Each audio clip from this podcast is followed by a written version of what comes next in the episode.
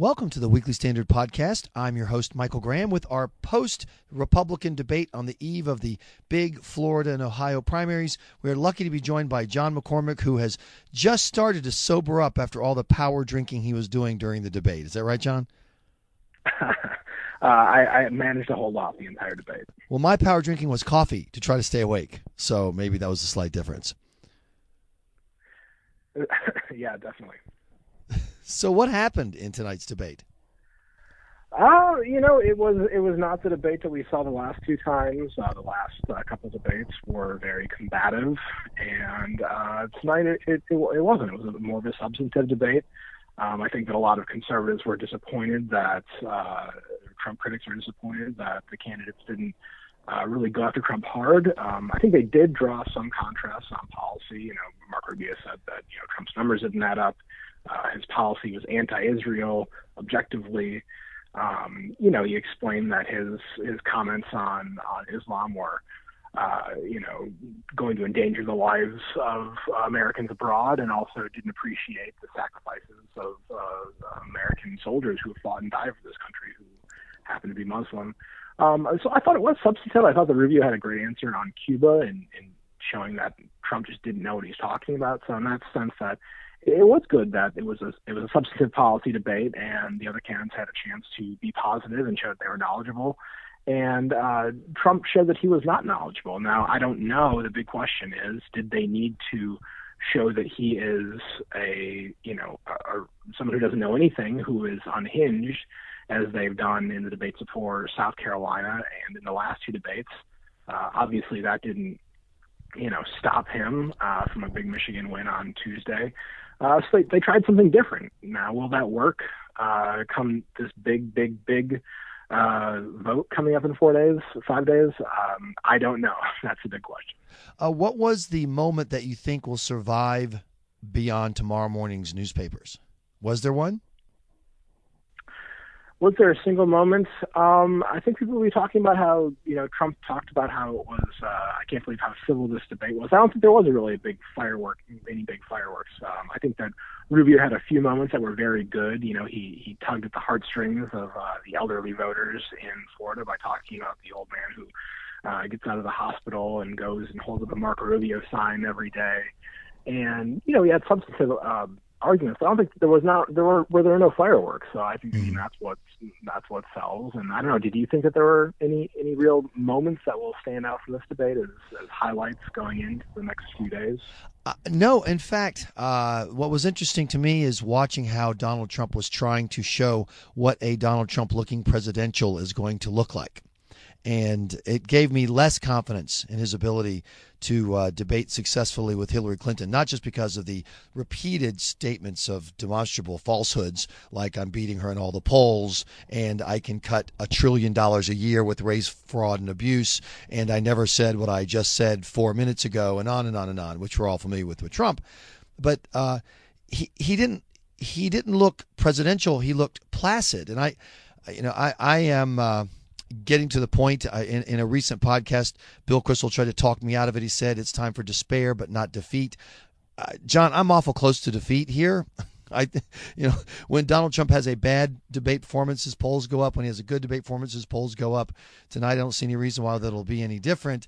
Um, well, well, just since, since you've taken the despair and defeat uh, approach, I'll try and give excellent best, uh, counter example, which is that um, it, despite as, as much fun as it's been for conservatives to watch uh, Donald Trump get pummeled, uh, it didn't really bring his numbers down in any of these last two debates. What we've seen is that the undecided vote has snapped to a candidate like Rubio in Virginia, or then to Cruz in Louisiana and Kentucky, or to Kasich and Cruz in Michigan. So um, maybe the candidates have correctly realized that they can't take Trump's 36% and bring it down to 30%. Their only hope is getting their own numbers up past uh, 36, 37%. Right. And the way you do that is by being positive, because honestly, people who are not political junkies, uh, they don't like the infighting as much as we do. Uh, uh, the, the comments I have heard most about Marco Rubio supporters, even some honestly people who are undecided in South Carolina, that was the last time I was on the road,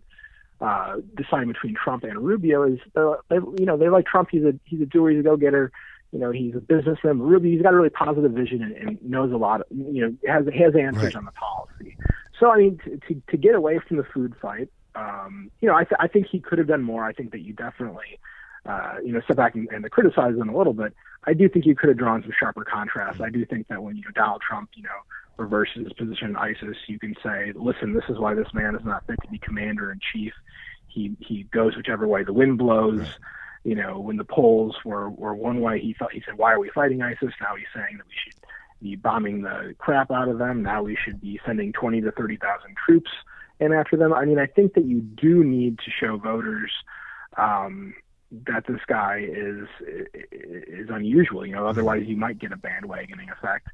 Um, I, I just don't know. I mean, in, in terms of wh- whether you should despair or not, it, it all depends on Tuesday night. You know, if uh, Kasich can pull out a win in Ohio, I think that the uh, the not Trump forces are doing uh, pretty well. Uh, they'll be doing well, especially if Cruz can pull out a win in Missouri, which splits their delegates up on a winner-take-all basis by uh, congressional district mostly. And um, you know, Rubio winning Florida, it, it seems like a long shot now. There are a bunch of polls showing him, you know, down five to nine points, and then a bunch of polls showing him down by 20 to 23 points. So I'm not sure which batch of those polls are are are accurate. Right. Um, one is obviously much much easier to overcome than the other. Um, but I just don't know. You know, we've been proven wrong so much that I'm going to try and uh, see if the, that, that the positive, substantive approach um, may, maybe this will work. There's a difference between positive and timid.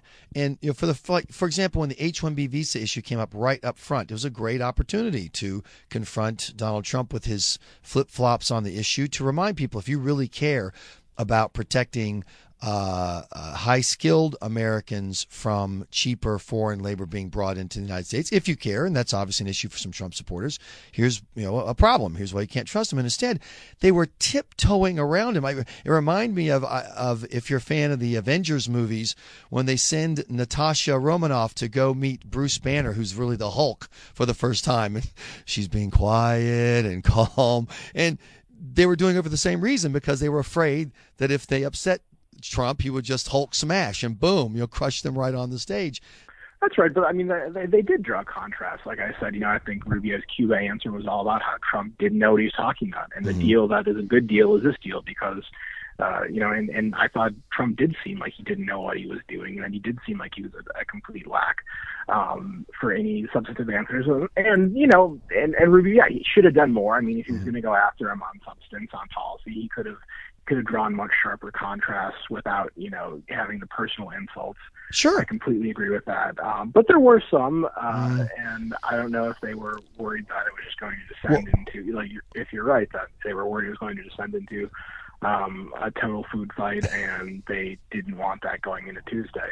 Uh, Um, but so like I said, you know, if they preserved, they preserved. If, if they saved John Kasich getting over the finish line in Ohio, um, this debate will have been uh, very important for the never Trump forces. Well, there's one legitimate reason to be worried about upsetting Trump, and that is that his campaign manager, Corey Lewandowski, may run in from off stage and shove you while you're right there. And of course, I'm referring to the uh, incident involving a uh, Breitbart reporter that was. Uh, obliquely referenced by the debaters or asking about incidents of violence at Trump's events. And I'm curious, I, think that, that that's one of those topics that for the people who are listening who are uh, political junkies and spend a lot of time on conservative Twitter, it was all over the place today. And the issue of the violence violences rallies, there's a video of a of a uh, black uh, a rally attendee, maybe a protester, whatever, being cold, you know, just punched right in the face by a guy as he walked by. Uh, and there have been several incidents now of violence at Trump's rallies. Uh, but I don't know that that resonates with Trump, with you know beyond the uh, the media folks who are concerned about a reporter getting shoved around by the campaign. Do you think that's an issue issue, John, or is that a media issue? I think it could be an issue. I mean, I think it's a lot more effective if you actually have the video of the guy getting punched in the face, and then you have Trump's comments, and then you play back his comments. Mm. Uh, I didn't think it was quite as effective for the television viewing audience to uh, hear those comments just simply read back by Jake Tapper. It was a good question. Uh, I do think a tougher question would have been asking about uh, Michelle Fields uh, being pulled down and yanked around like a rag doll, reportedly.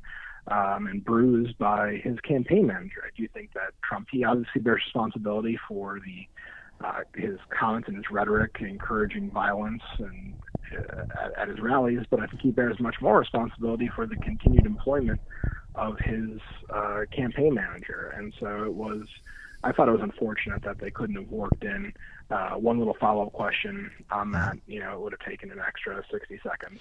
Any surprise uh, from any surprise from you or any of your media colleagues that the Trump strategy in this uh, Michelle Fields story is to continue to trash her uh, accuse her of being a liar. They uh, started off by acknowledging something happened and but saying it was no big deal. Then they denied anything happened at all. Then they started saying, well, you know, she's just an attention hound.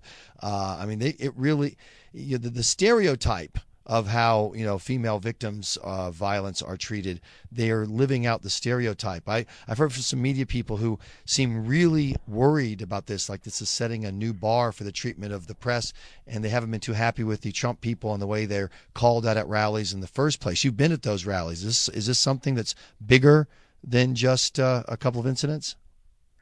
Well, it's a, it's a very creepy uh, media environment to be in. You know, you, you're you're kept in a steel pen, basically a press pen. And you know, Trump will occasionally, you know, make comments uh, to the back of the room. You know, uh, one and one, you know, he began his speech uh, almost sounding like uh, Hannibal Lecter in Silence of the Lambs, saying, "Hello, press. Hello, press. We love you, press." And you're kind of worried you're gonna. Uh, you see the fava beans and the Chianti, and you get a little nervous, huh? Yeah, it's it's a little uncomfortable. And so, you know, at, at one, you know, they've got these threatening words at the bottom of every email saying that uh, you must stay inside the pen. Mm. Uh, I snuck out, but I was luckily standing close enough to Byron York at the Washington Examiner that I, I think that Trump's main main goon, his private security guy, was kind of hovering a few feet behind us, but we weren't. Uh, causing any trouble, so he did not punch us in the face or or throw us to the ground or anything like that. But um, yeah, I, I think I think it is a problem, and you know, it really.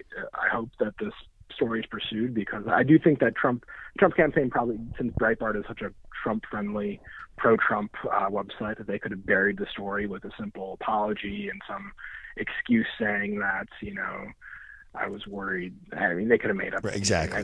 They already make up everything.